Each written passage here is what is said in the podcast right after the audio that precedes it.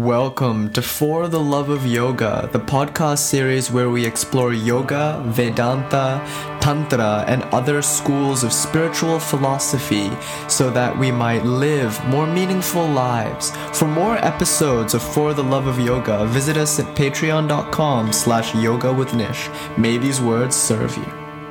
Okay, so as we mentioned earlier, it is the Pluto retrograde and it's the Scorpio full moon. So for those of you who are um, excited about the astrological dimensions of our practice, it's interesting to note that Scorpio rules over sex, death, and transformation. The three most mysterious things in the human experience. And naturally, the three things that many exoteric religious institutions have held over our heads and used to profit, you know, as, as, uh, Ella certainly knows all about. um, so Scorpio rules over sex, death, and transformation. And of this triad, death is probably the most maligned, the darkest, and in that same breath, the most important thing to talk about. Pluto, as you know, the name suggests, yes, good Fabricio, uh, much like Hades, is the god of death and is often seen as a planet presiding over massive spiritual shifts and inner work and transformation. It's often a mysterious planet that rules over an entire generation of people. So with Pluto going into retrograde and with Scorpio experiencing a full moon today, I thought this would be the perfect time to discuss the very lighthearted um, and exciting topic, death. What is death? What dies exactly? And is the end of the body synonymous with your end? So naturally today we ask the question, what are you? What are you made of? And can that thing die? You know, so this is our exploration today. And it's a very important exploration since every culture everywhere in the world has produced its breed of philosophers. And each of those philosophers have taken up this question This central question of what is death. For instance, Socrates, the great Greek philosopher, as Plato, his student, reports, um, Socrates defined philosophy as practicing for death. You know, how interesting. The word itself, philosophy, love of wisdom, implies for Socrates a preparation for that event that inevitably happens for all of us. Preparation for death very interesting definition of philosophy, and certainly very at home with yoga, with Shaivism, as we'll see in a little bit today. Now, uh, it's not just Plato. Few years after Plato, in first century AD Alexandria, we're starting to see the beginnings of the Christian philosophical traditions or the Christian mystical movements. And Jesus, as you know, is rumored to raise people from the dead. Now, a lot of scholars in Middle Eastern religion identify that there was a practice predating Jesus of pretending to be dead simulating death, if you will. So a spiritual ap- asp- uh, aspirant would walk into a tomb and be in the tomb for a while. And often they'd be there in a state of trance for a few days, just in darkness. Today, you know, you can go down to Westwood and pay $40 at Float Lab for a sensory deprivation. You know, I'm gonna say this lecture brought to you by Float Lab, California. so many brand endorsement opportunities. Not gonna take any of them, sorry. But um, yes, it was essentially a very early form of sensory deprivation of Float Lab. You know, they didn't quite have the tub. Maybe they did. Who knows? But one thing is for sure: they did enter darkness and isolation, a very tomb-like setting in which they contemplated their own end. And at the end of that period, they were brought out by the presiding mystic. So some scholars into Middle Eastern religion believe that the Jesus myth and the Jesus uh, Lazarus myth has to do with that ceremony in which a minister or presiding mystic baptizes someone not with water, not with fire, but with darkness. Baptizes them with the encounter of death of nothingness, of darkness. And when they emerge from that, they are considered born again. Because now they've confronted the worst thing that can happen to a person. Oblivion. The end. Annihilation. And they've literally lived to tell the tale. So now upon coming out or emerging from the tomb, they are intensely different. You know, they're intensely changed, shifted, landed. And their new life now is defined by that instance. So this was an important initiation or baptism, if you will.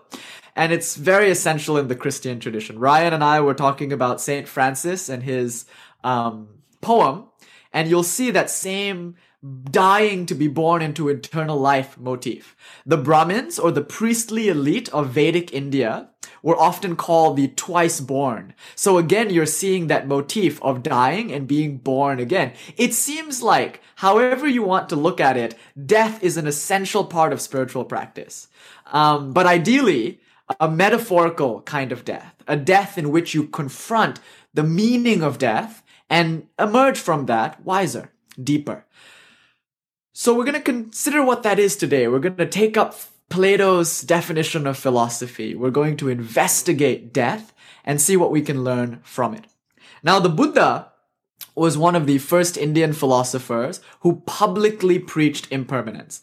He made it his mission, his life's work, to walk all over India, um, awakening the entire population to the reality of impermanence. So you see, even in the Buddha's time, there was mass cultural hypnotism to get people to forget that impermanence was a thing.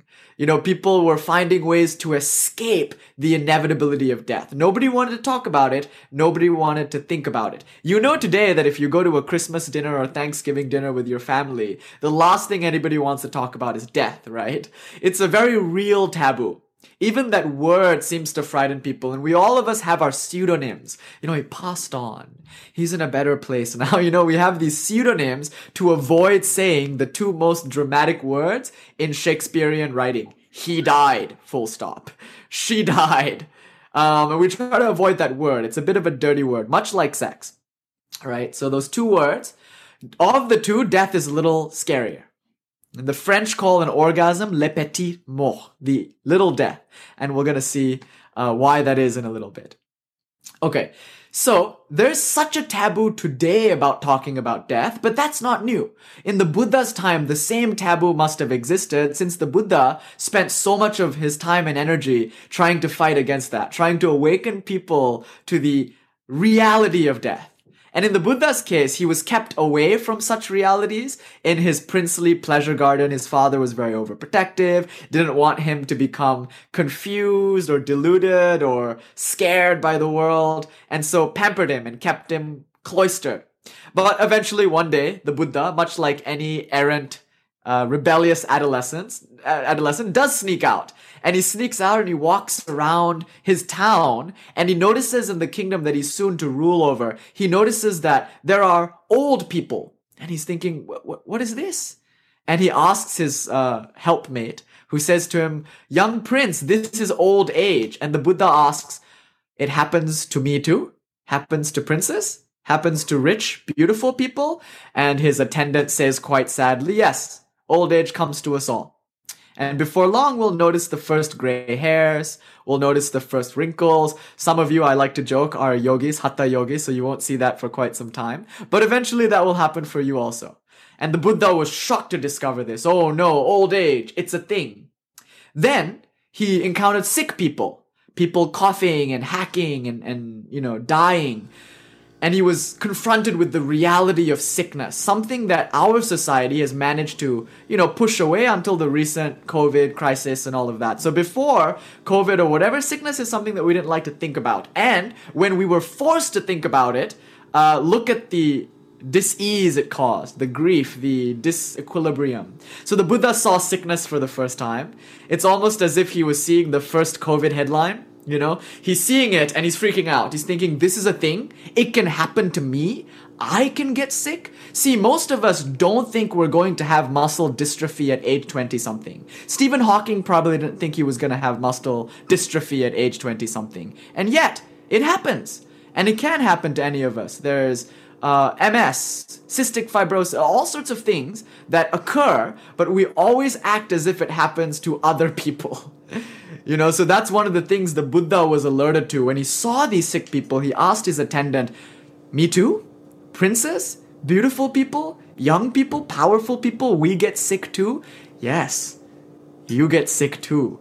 Um, and it comes with old age, actually. It's a buy one, get one free kind of package. old age and sickness. And finally, the Buddha, he walks to the banks of the Ganga in which they are cremating and performing final um, death rites. And he notices death. Eventually, this body meets its end. And eventually, priests will sing hymns over this lifeless carcass as they toss it into a fire and throw the ashes into the Ganga. Now, this really spooked the Buddha out. You know, young, beautiful Indian prince, um, living for the senses, living for beauty, living for youth, is suddenly confronted with the very real end of those things, and to be told by his party pooper friend that yes, this is gonna happen to you too. Young princess, strong, beautiful, comes for us all. Now, this was enough to have the Buddha completely run away from home, leave behind a wife he loved and children he loved, to devote himself full time to decoding this riddle. How do we escape old age, sickness, and death? Are these things just inevitable, and do we just have to deal? A few classes ago, we talked uh, about suffering, and we asked the question, why suffering? And we explored all the different schools of Indian philosophy with regards to understanding suffering. And we know there are some materialist schools like Charvaka, Lokayata, and recently Western material science, or maybe even French existentialism, that just throws its hands up and says, no, no, no, Suffering is a thing. It's inevitable. Make what meaning you can in this meaningless universe. You know, a very disappointing response, but certainly it's one response. The Buddha was not satisfied with that. The Buddha didn't want to just deal with suffering, he wanted to find a way out. So he devoted his life to doing such a thing, and he did it. And he exposits it as a fourfold argument. The first, life is suffering. very dramatic statement. Secondly, and, and, you know, this this statement is dramatic. He says, "Birth is suffering, life is suffering, death is suffering." Rebirth is suffering. And the second statement is desire is the root of suffering. The third statement is, but don't worry, there is a way out of suffering. And the fourth statement is, let me show you. Eightfold path, a few practices, and just do them.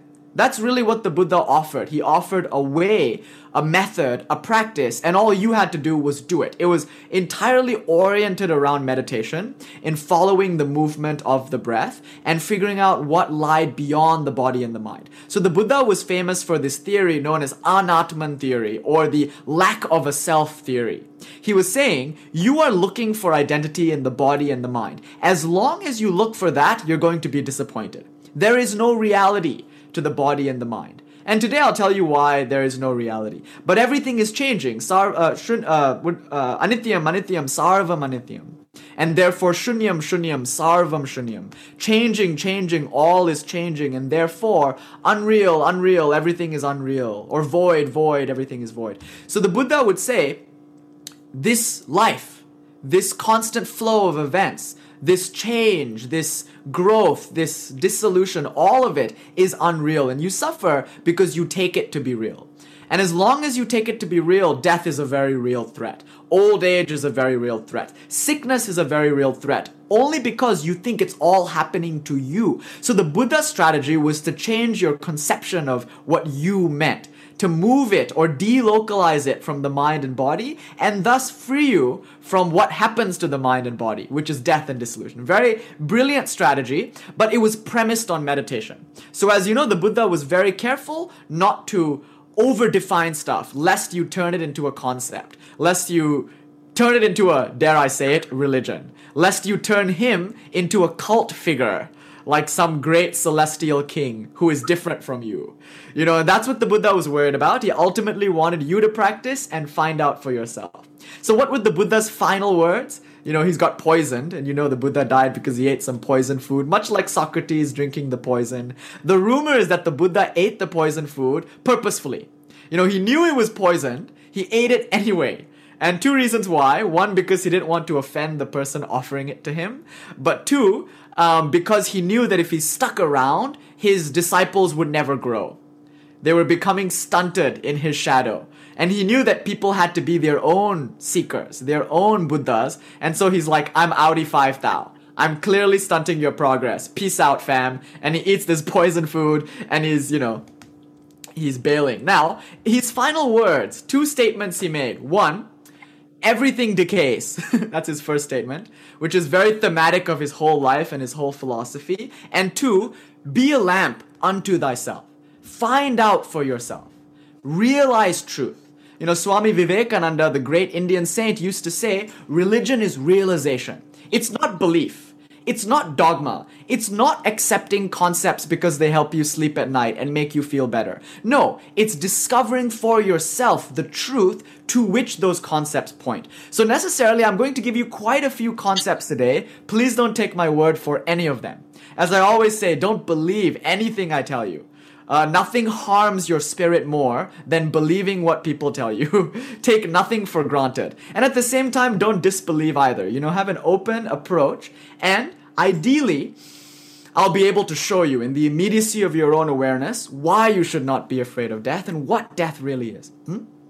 So that was the Buddha. Now, way before the Buddha, centuries before the Buddha, there is the Katha Upanishad, or the story of Nachiketa. So in the Katha Upanishad, Nachiketa is a young boy who is becoming very dissatisfied with the religion of his time. His father is a great priest, kind of like Little Richard, you know, a very famous preacher and a very famous priest, and he has quite a following in India.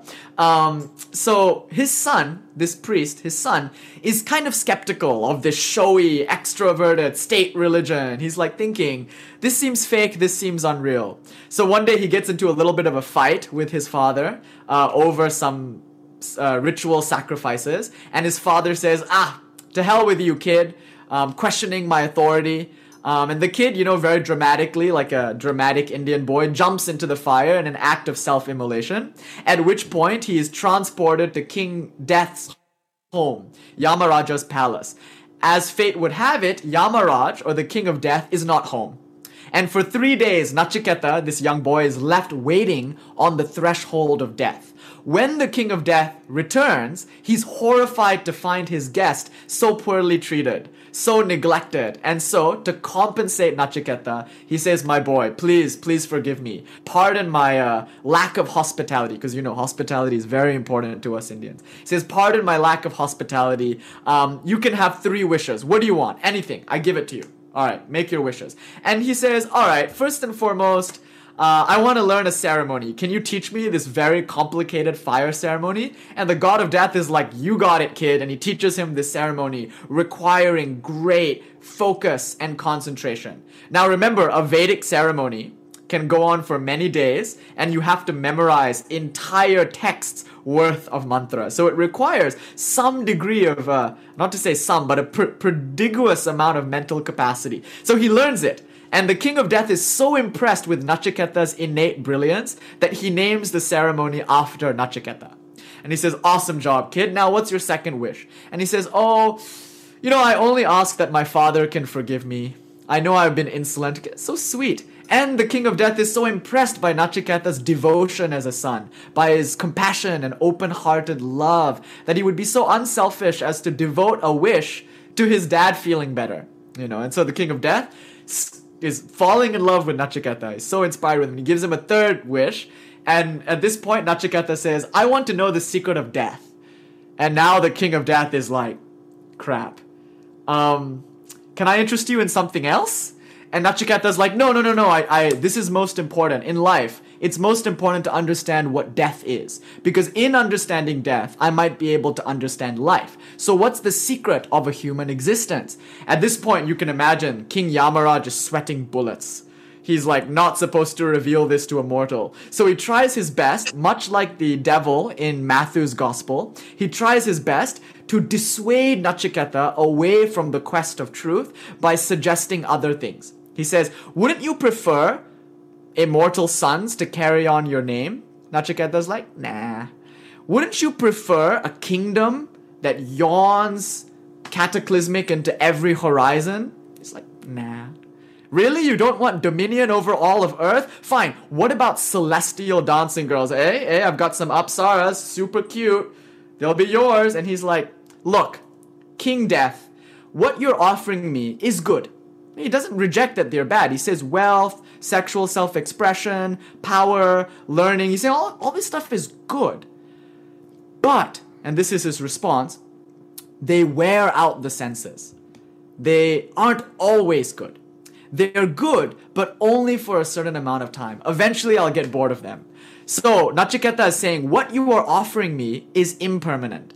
You are offering me something that is not eternal. You're offering me something that changes, and I don't really value that.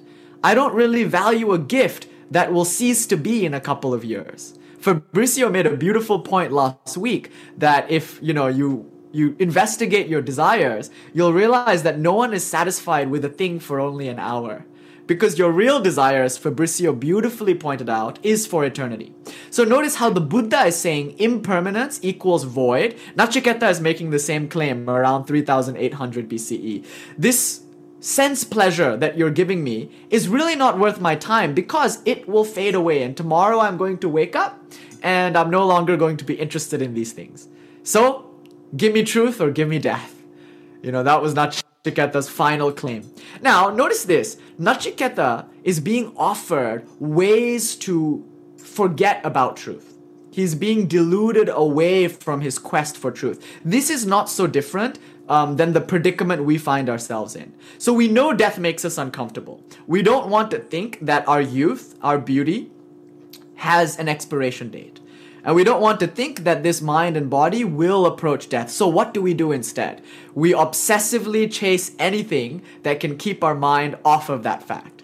You know, so in a way, every day we wake up and pull out our phone, it's Yamaraj offering us dominion over all lands. Nachiketa is being confronted with the apsaras or the celestial dancing girls or boys, you know. Nachiketa is being confronted with uh, thoughts of immortality. You know, maybe you should build your Instagram following today. You know, maybe you should put off your philosophical inquiry into truth and focus on some Instagram promos, you know? So you can tell that our climbing the corporate ladder, our pursuing sense pleasures are exactly what Jesus and Nachiketa were wary of, were strong enough to resist and that's the thing. As long as we remain in this world, there we there will be a myriad ways to escape thinking about death. That's essentially how we've structured our entire civilization. Notice your cities are um, sickeningly bright. The lights never go off in a city, so you will never have to confront the reality of darkness. And if you were go if you were to go to the rural countryside or like a pastoral setting, like in Gangotri or the Himalayas, you wouldn't even be able to see your hand in front of you in the nighttime. You know, but here, um, it's never night. One, day I was uh, on Mulholland and I was looking at the valley, you know, San Fernando and San Gabriel and all that. I was looking at the valley and I noticed that the sky was starless. You know, the LA smog. And I realized, oh, it would be wrong of me to say the sky was starless. It just seemed to be like all the sky stars were pulled down to become city stars because the city was resplendent with light. You know, one can almost hear Ryan Gosling playing City of Stars. I think there was a stunt piano player, and I almost wish that the stunt piano player's fingers were black because it was so soulful, you know. So like every time you saw Ryan Gosling play piano in that movie, it was just a black hand. I, I think that would have been great. would have been sweet. Anyway, um, you see, as long as we live in a city that's obsessed with night lights, we're never going to confront real darkness. As long as we're continually bombarded with sense pleasure, we're always going to prefer the experience of that over an inquiry into truth, into death. Now, I want to point out a contradiction here. One, a lot of you are already finished with sense pleasure. You know, up till now you've been you've been chasing sense desires, you know, gratifying the senses, and by now you're starting to realize that there are a few problems with that. Namely, there are four problems. The first, all of them are incredibly transient. So, the taste of the chocolate cake upon the tongue comes and goes. Before you know it, it's gone. You know, um, the most prolonged orgasm eventually goes away. The joy of winning an award or an Oscar or a Pulitzer, in about a week's time, that glory will fade. So, the first problem with pleasure, as we've talked about together before, is that pleasure is transient. The second problem with pleasure is that we build a tolerance level to whatever it is that we're gratifying ourselves with. So, people in the drug communities know this very well. No high is ever as good as the first high. And in heroin circles, they call this chasing the dragon. Eventually, trying to make it as good as it was the first time ultimately ends up killing the heroin addict because it never will be as good as the first time. In fact, every subsequent time is a little bit less good than the time right before it. There is uh, diminishing returns with pleasure. You know, so every slice of pizza is a little less tasty than the slice of pizza that came before. And you can experiment. One day you're hungry, get your favorite food, and notice how each bite becomes less tasty. You put it in the fridge, get hungry again, and then maybe it refreshes it for a while. But now you want something new. No more Cava grill for you. Now you want some uh, or something. I don't know. Notice that.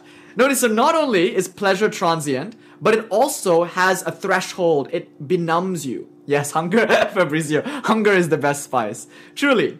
And when that hunger goes away, as it inevitably it must, we're in trouble. Now, the third problem with pleasure is that because of the first two problems, because that it, because it's so transient and because it has such a margin of diminishing returns, it often creates excess you know, so overindulgence usually comes about out of a frustration that pleasure isn't giving us what it's. So we really want to squeeze the lemon for every drop. And as a result of this excess, we create in us painful imbalances in the body.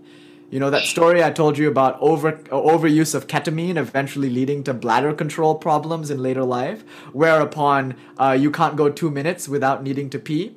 So a lot of people discover in their later years that there is a price to pay for all that rock and roll mayhem in age 20, 30, you know.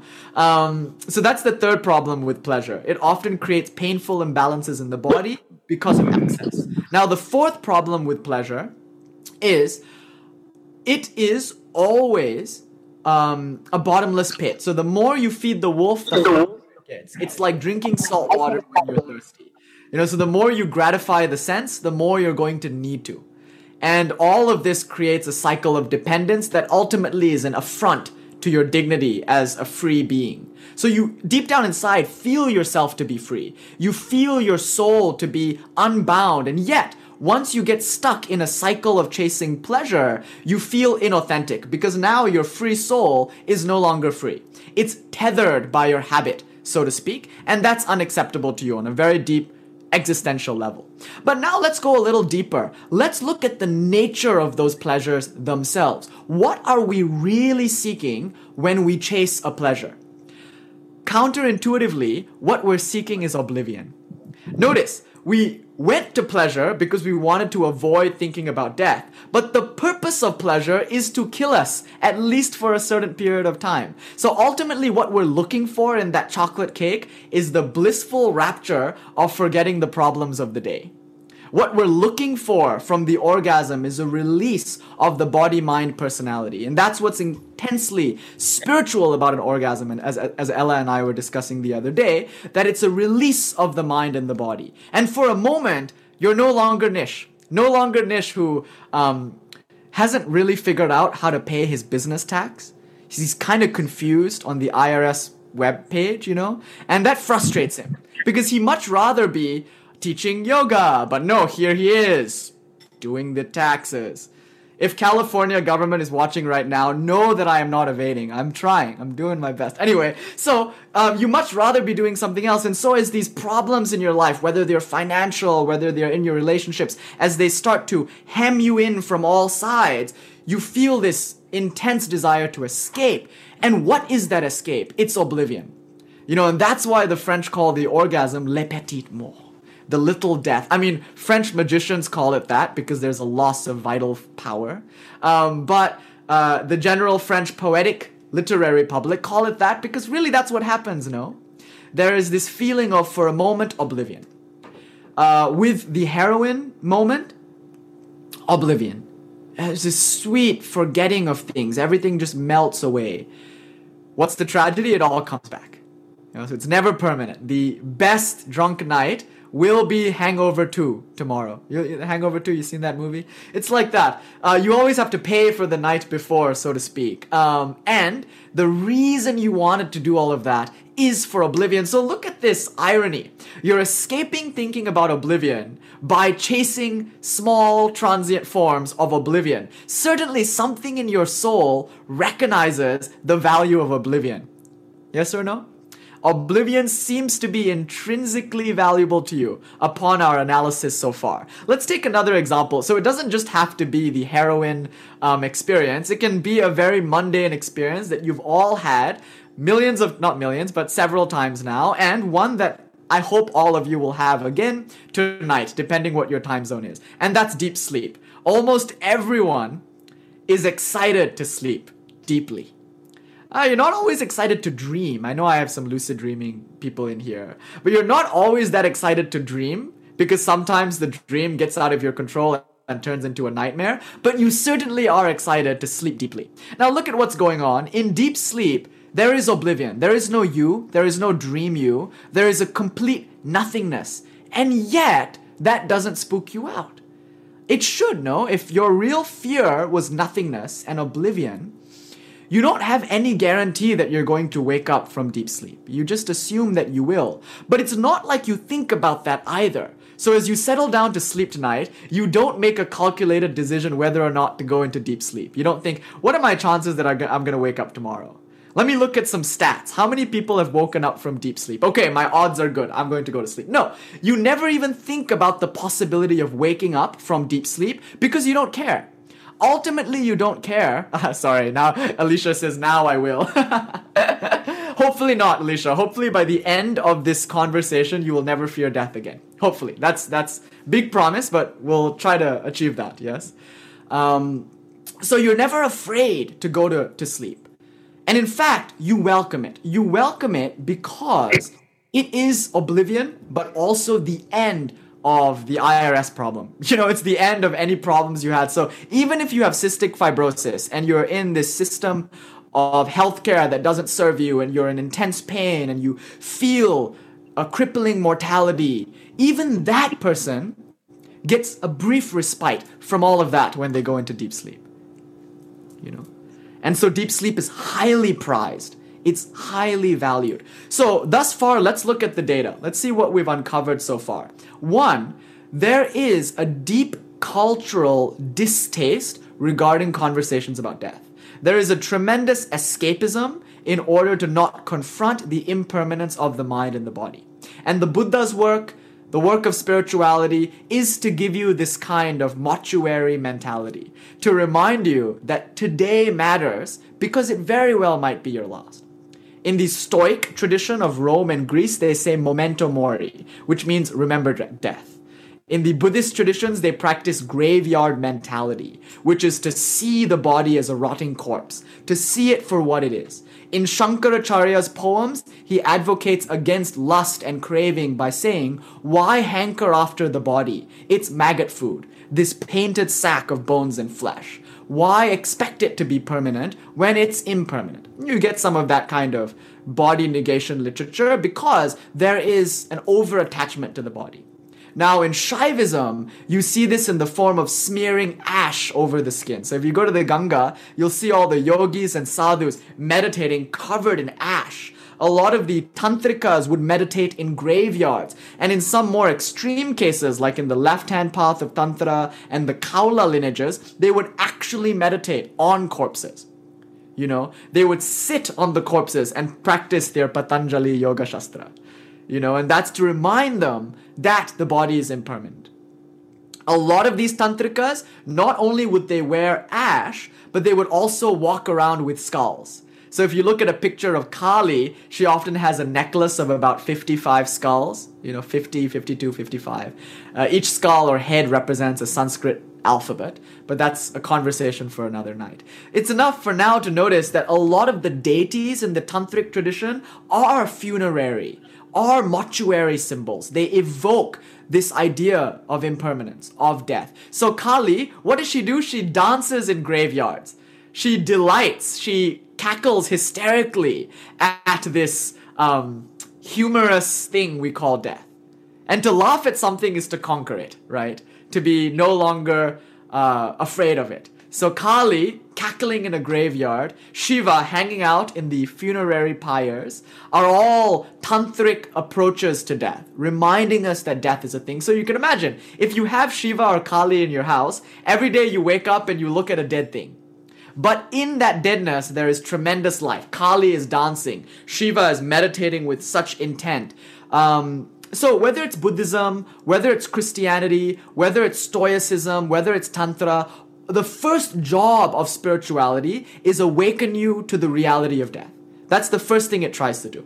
That's the first thing we've discovered. The second thing, you are already seeking this. You know, there's something deep down inside you that values oblivion that values the end of the body and the mind, and it seeks it in limited ways, such as in the bottle, in the syringe, in the chocolate cake, in the uh, deep sleep experience. And so, let's just admit that right now, we hunger for death. We hunger for the very thing that we're afraid of. And when our loved ones pass away, there is intense grief.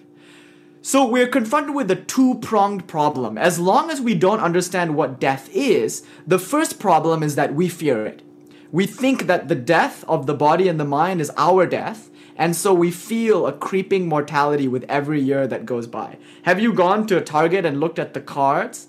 Uh, they become increasingly apologetic as you go higher up the ages. When you get someone a age 80 birthday present, it's like, I'm really sorry that you're 80 right now. Hallmark is takes takes on a very reconciliatory tone.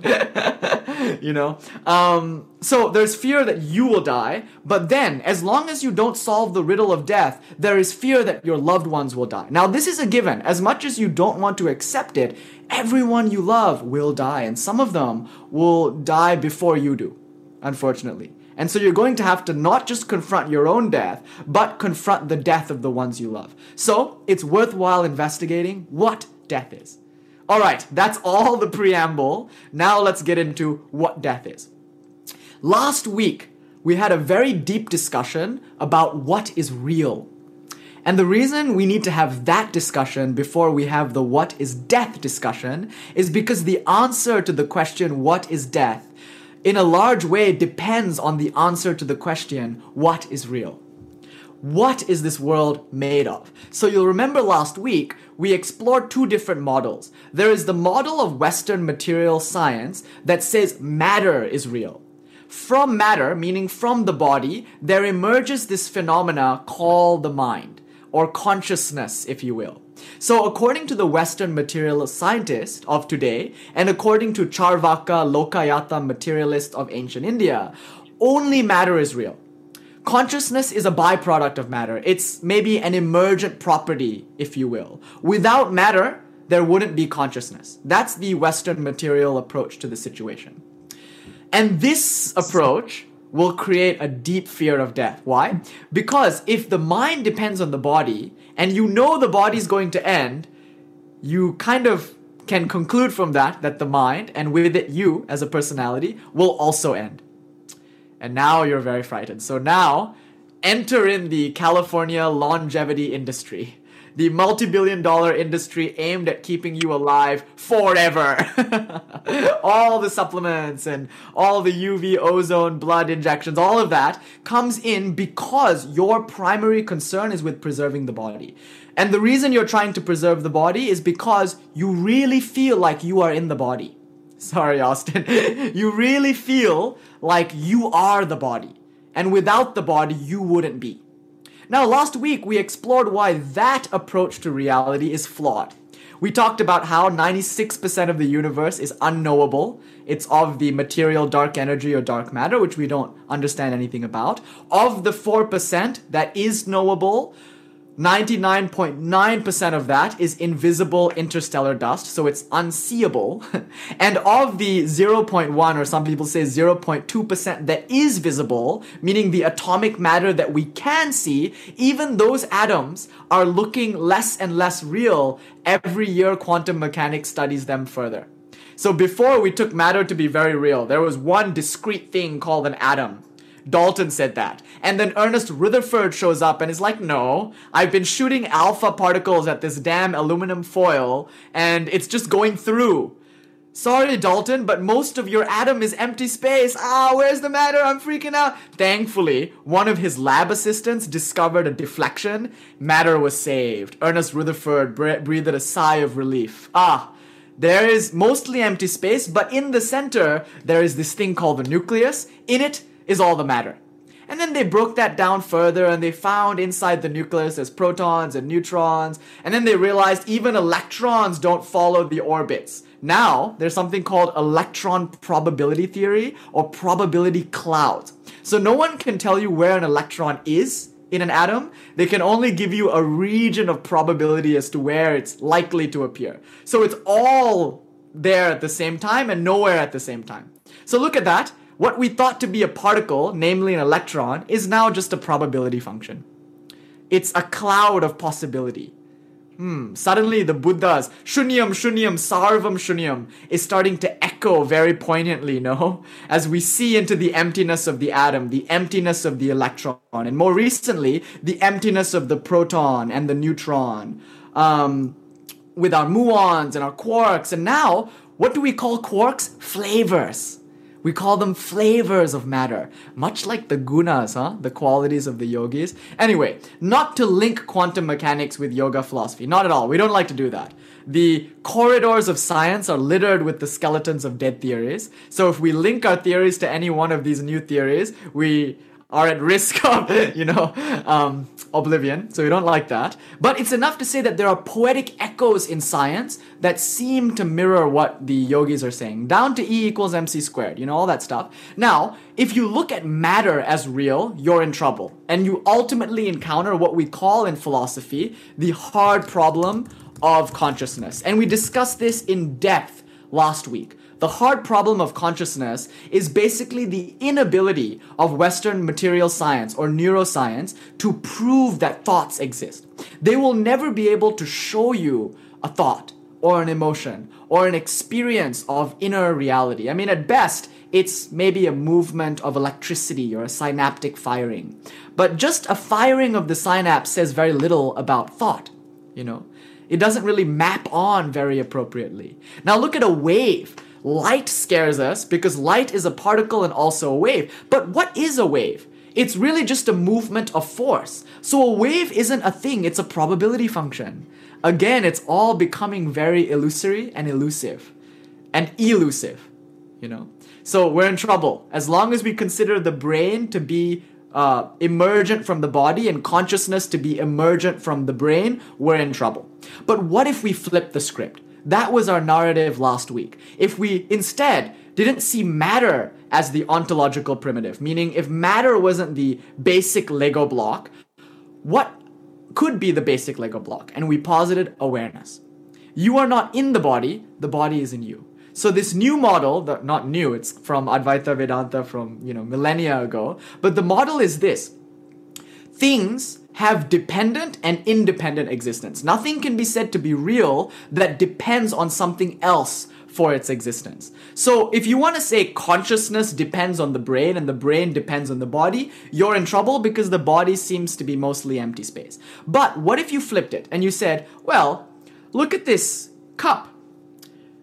The sensation of cup uh, is responsible for the concept cup. So I would have no concept cup unless I saw one. A lot of people don't know what a Tibetan singing bowl is until they see one.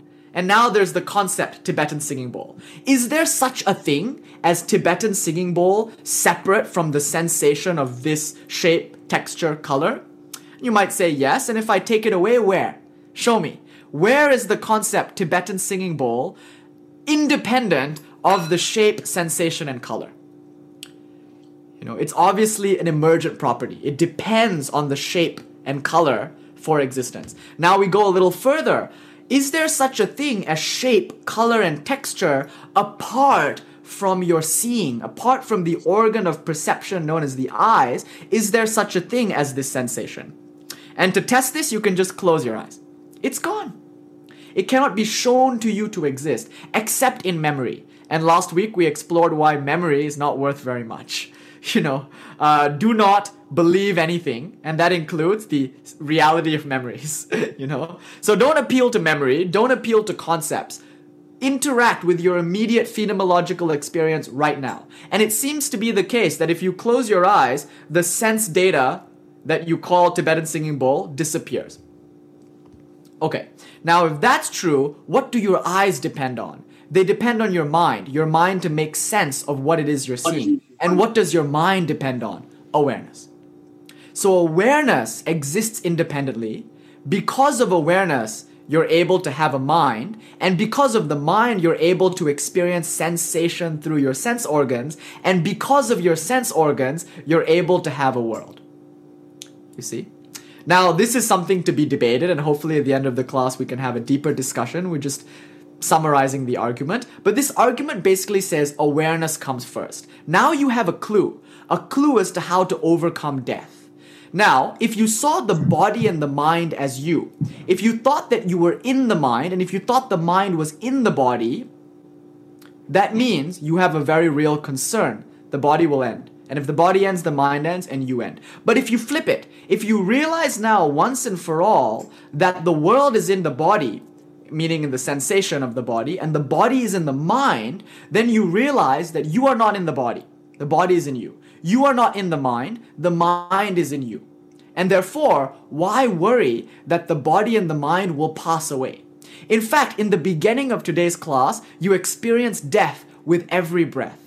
I directed your awareness to um, the arising of certain sense events.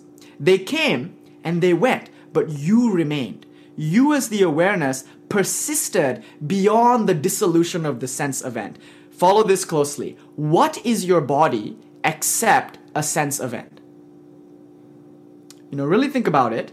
Everything you know of your body is a moment of sensation in your mind. You know, you cannot show the existence of the body apart from your awareness. And not only that, there is no such thing as body except as a concept. What is the body is a mass of sensation that you experience moment to moment. Do you see? So my body is nothing more than the flavor of tea that I experience now. That's what a body is. It's a sensation. And notice, all sensations arise and pass away. So that means the body, as a mass of sensation, passes away. But like every other passing away moment you've experienced up to now, it seems to have very little to do with your permanence, with your awareness. That seems to persist beyond the melting away of a particular sensation. Hmm? Okay, one more argument for you and we'll close out. This argument is from the Mandukya Karika. It's one of my favorites, and we keep exploring it because it's very powerful and worth repeating. Because all you need is one insight. And so the more we repeat this argument, the more you interact with it, the more likely it is for you to see. Not and by see I mean experience with the eh, with you know every one of your cells with the five stuttering into a incoherence here with the power of this argument. And it goes like this. In your experience of life, there are three states of consciousness waking, dreaming, and deep sleep. Each of them seem to be categorically different from each of the others, and when you're in one, you seem to be oblivious of the other two. So, right now, you're in the waking state, most of you at least. I know for Bricio it's 4 a.m. Uh, most of you are in the waking state, uh, and you're not aware of your dream life. You take yourself to be um, Nish, and you really believe that. You believe Nish and his IRS situation. uh, you believe all of that. And you take it to be real. And you're fussing and you're stressing and you're running away from stuff and you want some other stuff. And you're calling up that cute girl that you met at the cafe. And all of it seems so real, you know? But then you fall asleep. And when you fall asleep, the reality of the Nish waking world cedes itself to the reality of the Nish dreaming world. And in the dreaming world, you are no longer the Nish of the waking world. You are like some dream self. Sometimes you are several different people at once. Sometimes you're a purple platypus. Sometimes, I don't know, you're a bunch of different things. Importantly, while you were dreaming, you took that to be real, you know, and, and you really bought into that. Um, and it could have been a serious nightmare, or it could have been awesome. You could have just won the lottery. Lo and behold, eventually you wake up, and what do you realize? Ah, I didn't have to worry about that monster that was chasing me. It was a dream! You feel relieved, but also maybe you feel a little sad because you can't cash in your lottery ticket. You know, the dream money isn't worth very much in the waking currency. so, anyway, what you realize upon waking from dream is that you were never in the dream, the dream was in you. So you can relax. Your death in the dream was not really your death in your waking world. And similarly, maybe the reverse is true. Your death in the waking world might not really be your death in the dream. How do you know? There's no true, uh, there's no uh, way of knowing that. But at least you know that when you go to the dream, your real world is dead, at least for the period of that dream. And when you wake up from the dream, your dream world is dead, at least for the period of that dream. And you might say to me, Nish, come on. My dream world is so disorienting. There's no consistency. Who I am today in my dream was different from who I am yesterday in my dream. But in my waking, there's some kind of consistency. I seem to be starting the video game where I saved it last. I, I got to a checkpoint, I saved my game, and, and I picked it up. So the Nish that goes to sleep with the IRS situation is the same Nish that wakes up with the same IRS situation. So you could say, Nish, obviously waking is more real than dreaming, right? But look, you make that statement based on your memory. You know, you make the statement of consistency in waking based on this notion that is memory. But there's lots of nice psychological studies like the Loftus paradigm showing us how illusory memory is. We misremember all the time. It's so easy to be given a memory about something you never experienced. It's so easy to lose a memory about something you experienced. Um, and so you can see your continuity is nothing more than a clinging to memory, and those memories turn out to be very dreamlike after all. Feel into this. Your dream from last night and your memory of playing in the playground as a four year old, are they not both similar in quality in your mind? They both feel very dreamlike, very much like morning fog, no? Something very unreal about both your waking memory and your dreaming memory. So, what has become now of your continuity in waking? Now, more importantly, what about deep sleep? In deep sleep, there is no waking self nor is there your dream self. In fact, in deep sleep, there is the complete absence of a self. Yet you remain. How do we know? Because you're never surprised upon waking up from deep sleep. You're never like, oh my god, where did I go?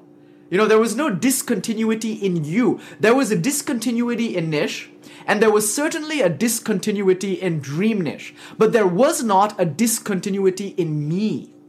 Do you see? I was not affected by the end of Nish or the end of Dream Nish, I was still there during the absence of Nish and the absence of Dream Nish. And that shows you that you are not your waking self, nor are you your dreaming self, nor are you even the absence of self in the deep sleep state. You are the one who is aware of all three. And that means death of the body is death of the waking state. It's only one of your three modes of existence. It doesn't imply the death of your dream state. Uh, the death of the mind, it, it happens in your waking world. How do you know that the dream world and the deep sleep world don't persist? You have no such data. Importantly, though, the data you do have is this in all three states, you're present. So you are not the mind, nor are you the body. The mind and the body are sensations that arise, stick around for a while, and dissipate in you. So that's from Advaita Vedanta, the argument for why you should not fear death. Once you truly understand this argument, meaning more than just an intellectual level, once you truly imbibe this insight, you should relax. Relaxation is a consequence of this philosophy. Um, and Roxanne asks a beautiful question Doesn't that imply a self because you remain even in deep sleep? That's exactly where the Buddha and Shankaracharya disagree. We say yes, that's self, capital S. It's more you than the body or mind was you. That's the Atman, the soul or the self. Clearly something was there. The Buddha's like, that's baloney. Show me where's the self? Huh? Where is it? Can't show me? Fine, doesn't exist. You know, the Buddha's theory is anatman theory. He said there's no self. There is just the flux of waking, dreaming, and sleeping. The Buddha's argument is why do you need a riverbed to have a flowing river? And we say that's ridiculous, Buddhists. You need a substratum in order to have change. So that's our disagreement. Uh, okay, beautiful. So I want to give you one more thing. Thank you, Morgan. One more thing before we close out. You've now received an argument from Advaita Vedanta as to why the end of the body and the end of the mind is not necessarily your end, since you are not the waking, dreaming, or deep sleep self, right? Now, let's take one more argument. So, an additional argument for you. This is an argument from yoga. So, in the yogic systems, we have this anatomy the five bodies, so to speak. It's actually from the Taittiriya Upanishad, uh, but the five bodies, it works like this. The uh, Matryoshka doll, you're familiar? The Russian doll where you open it, there's another one inside. Yeah, so the yogic anatomy, the picture is this. You are made up of five layers or five bodies. The outermost layer is known as the Annamaya Kosha, which literally means food body. The body made up of your uh, food, the stuff you eat. You are what you eat. Your atoms, your matter is derived from the stuff that you ate. That's your food body, right? This thing very clearly dies. very clearly dies. And in India, we, we see it burn and all the fat sizzles off the bone. And we watch all of that happen and we handle the ashes. You know, so I know that what was once my grandfather is now this jar. so I know the Annamaya Kosha goes away. The physical body goes away. But what about the inner body? So we say your physical body is but one layer. If you look a little deeper, you have something known as the sukshma sharira, which is your subtle body. And your subtle body is made of three things. One, it's made of your moods or energy. So we call this the etheric body the pranamaya kosha or the energy sheath. So these are experienced as moods, states of vitality, uh, emotions like happiness or sorrow. These are all states of energy in your etheric body. Then, deeper than that, you have your manomaya kosha or your mental body. And deeper than that, you have the vijnanamaya kosha, which is known as your intellect body. And so I don't really want to get into what the dis- d- distinctions are between these three bodies, and we can certainly have a chat after the lecture. But for now, it's enough to note that you have an energy body. And what do you know about energy? Precisely, it cannot be destroyed, cannot be created, can only be transformed. So if the end of the physical body means your death, then how do we account for the energy body? What happens to that? Um, now the question is, does it just dissolute? So when the body dissipates, does the energy just go back out into the universe and you lose all sense of individuality? If that were the case, how is it that you can dream? How is it that you can have inner, interior, subtle experiences such as lucid dreaming, such as regular dreaming, such as imagination and astral projection, if what you needed was a body, a physical body to do that? Clearly, physical bodies are not prerequisites for experience. You can have experience through other bodies, known as etheric bodies. In the Hebrew mystic tradition, specifically Merkaba mysticism, it's called a zelem. A zelem literally means body.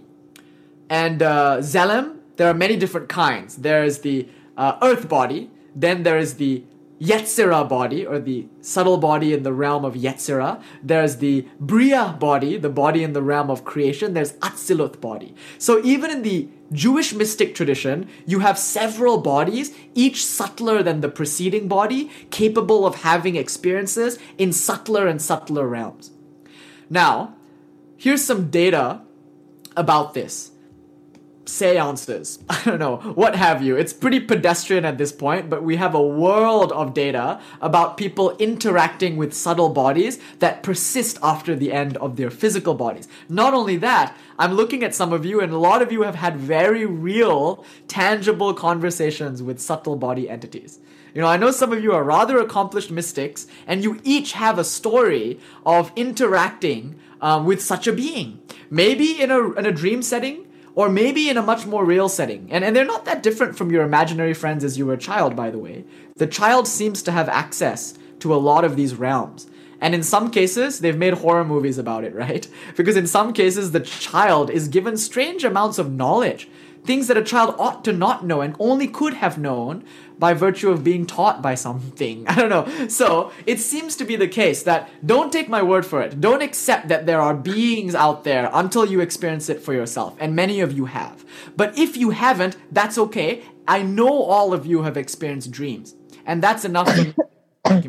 because you experience dream, that's evidence that you can have experiences without the physical body. So that's the etheric body, mental body, vijnana maya. Deeper than that, we have the ananda maya kosha. Ananda means bliss, so it's the bliss body, uh, but we prefer to call it the causal body. You know, the causal body, it's because it contains the seeds of all the other bodies. This is also a very interesting idea. If your causal body consists of seeds, then when this tree has withered and died away, another one will take its place.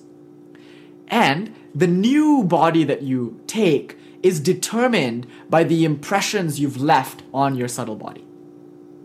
You know, so right now you're learning yoga philosophy or whatever.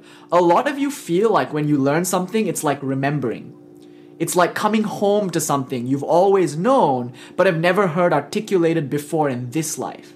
But there's a recognition, there's a feeling of having heard this stuff before. How can you account for this if you haven't actually heard this stuff before?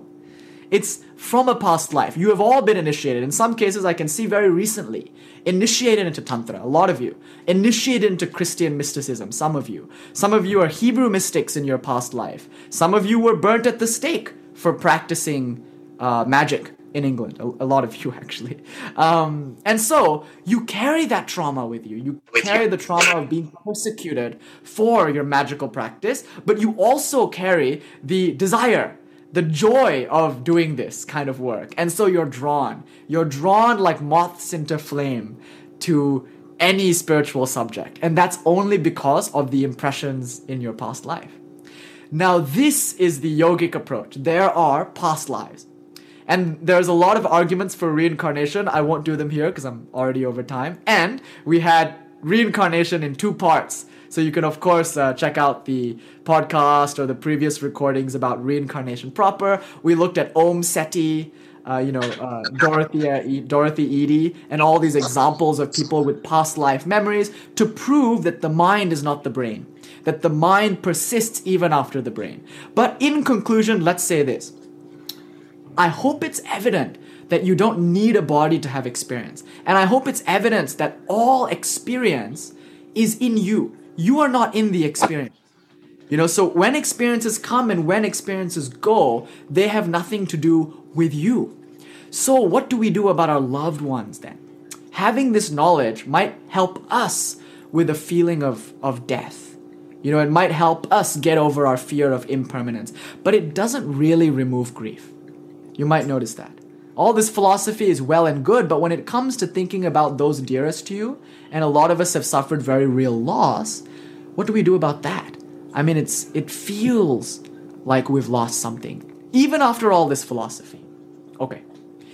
To help with that, a few things to remember. One, the end of the body is not the end of that person. And hopefully, you can see now through your dream experiences the truth of that. That's why the Tibetans, in the Vajrayana Buddhist tradition, spend 49 days chanting to help the etheric body find a new reincarnation. Uh, one that is suitable for further spiritual work. You will continue reincarnating to do your spiritual work. So the end of the body should not be seen as anything more than a changing of clothes. You don't freak out when your loved ones change clothes. right? In fact, you're happy to see them in a new dress, and you kind of uh, delight in that change. You're like, oh, you look very beautiful today, babe. You know, it's a wonderful feeling to see your partner in a new pair of clothes. Why should that be different when it comes to a new pair of skins, if you will, a new set of bodies? You know, it, it, it shouldn't be different. And so you should feel about those that pass on like a joy, a, a rejoicing at their newness, at their continuing of their journeys. And you might meet them again, and perhaps you won't. At this point, it's important to be very real with yourself. Are you actually grieving the person, or are you just grieving their absence in your life? You know, so is this a selfish feeling of now what am I going to do without them? They provided for me. Uh, they gave me this kind of emotional thing that I wasn't able to give myself, you know? Is that the grief? And if so, Let's address that. The goal of yoga is not to do away with grief. Grief is a beautiful, intrinsic part of being human. The goal of yoga is to redefine how that grief is experienced here and now. So, grief exists, but it does not have to be suffering. That's the most important thing. The grief that you feel at the loss of a loved one can be a thing of sharp beauty. It can be an enlivening experience of love. The uh, symptom, if you will, or the souvenir of the love that you feel for that person, not felt, that you feel for them. And as they continue to have separate incarnations, you can rejoice at the life that they were. So, one way to practice this in your real life is to look past the bodies of the people that you love. Just spend some time looking in their eyes and look past their personality to the awareness that you share. You know, be in that and then when the body and energy fade away, you know that that awareness persists, that they didn't die, and you can still grieve for the end of that body, that mind, uh, as a gesture of love for that part of their journey. It becomes a very poignant, beautiful acknowledgement of grandfatherness, you know, knowing that my grandfather was not that body or mind. You see? So that's how we deal with grief when it comes to losing loved ones. So let's close here. And I'll close with two quotes. First is from the Bhagavad Gita, and the second is from Star Wars. So the first from the Bhagavad Gita. What is Krishna's first teaching to Arjuna? Okay, technically it's don't be a wimp, Arjuna, get up and fight. Technically that's his first teaching. Um, but in chapter 2, Krishna starts to get into the, the, the Upanishads. The Bhagavad Gita is essentially a summary of the major ideas of the Gnostic texts of India known as the Upanishads. So, the ultimate lesson, the first thing that Krishna says in chapter 2 is Arjuna, chill. Neither he who is slay, uh, no, he who thinks that he is the slayer and he who thinks that he is the slain, both are ignorant of the truth. Stop. If you think you can kill someone, sorry. If you think someone can kill you, nope. Um, that's what Krishna's first teaching was. Nobody dies, nobody kills. Uh, death of the body is not really death. He's reframing Arjuna's idea of death. Second quote from Star Wars, and we'll close here and we'll do our own. Uh, Anakin Skywalker is freaking out because he's afraid he's going to lose Padme, right? He's got attachment. And even before Samuel L. Jackson, you know, before he's like, I've had it with these motherfucking snakes on this motherfucker. Before he did his whole snakes on a plane thing, he was like, this kid's too old. He's too old to be given the Buddhist training that is the Jedi Order. He already has attachments. He doesn't have the uh, uh, grounding in Buddhist detachment that you need to have this power, you know? Um, it'd be dangerous to teach someone with so much attachment power. The path to the dark side is quick and easy, says Yoda. Anyway, Anakin's freaking out because he's attached to Padme. They're married in secret. Uh, and he comes to Yoda about it. Good boy, you know, he's, he's, he's a, at the end, end of the day, a very do, uh, doting Jedi person. It comes to Yoda and he says, Look, I'm afraid of death. And uh, I'm getting these premonitions that I'm going to lose someone. And Yoda says to him a poignant line Death is a natural part of life. Miss them do not, grieve them do not, rejoice for those who have returned to the force. You know, and I'll leave you with that. And in celebration, let us do a final Om um, for all those who have come before and for wherever they might be on their journey now. May we all meet again, only to realize that we were never parted, only to realize that awareness is everywhere at once the same that this illusion of individuals, of bodies, of energy bodies are but waves. Watch them come and go. Please immerse yourself in the water. Let's let's all.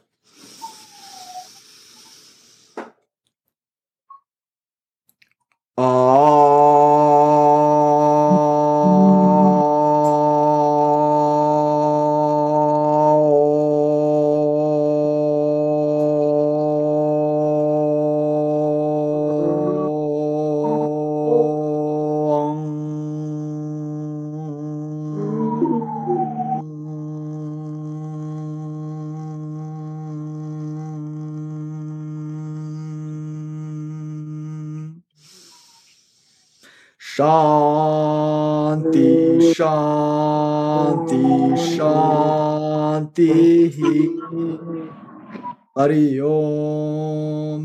sucked.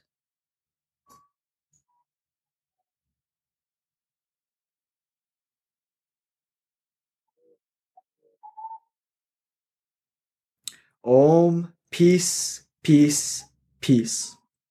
Thank you all for being my teachers.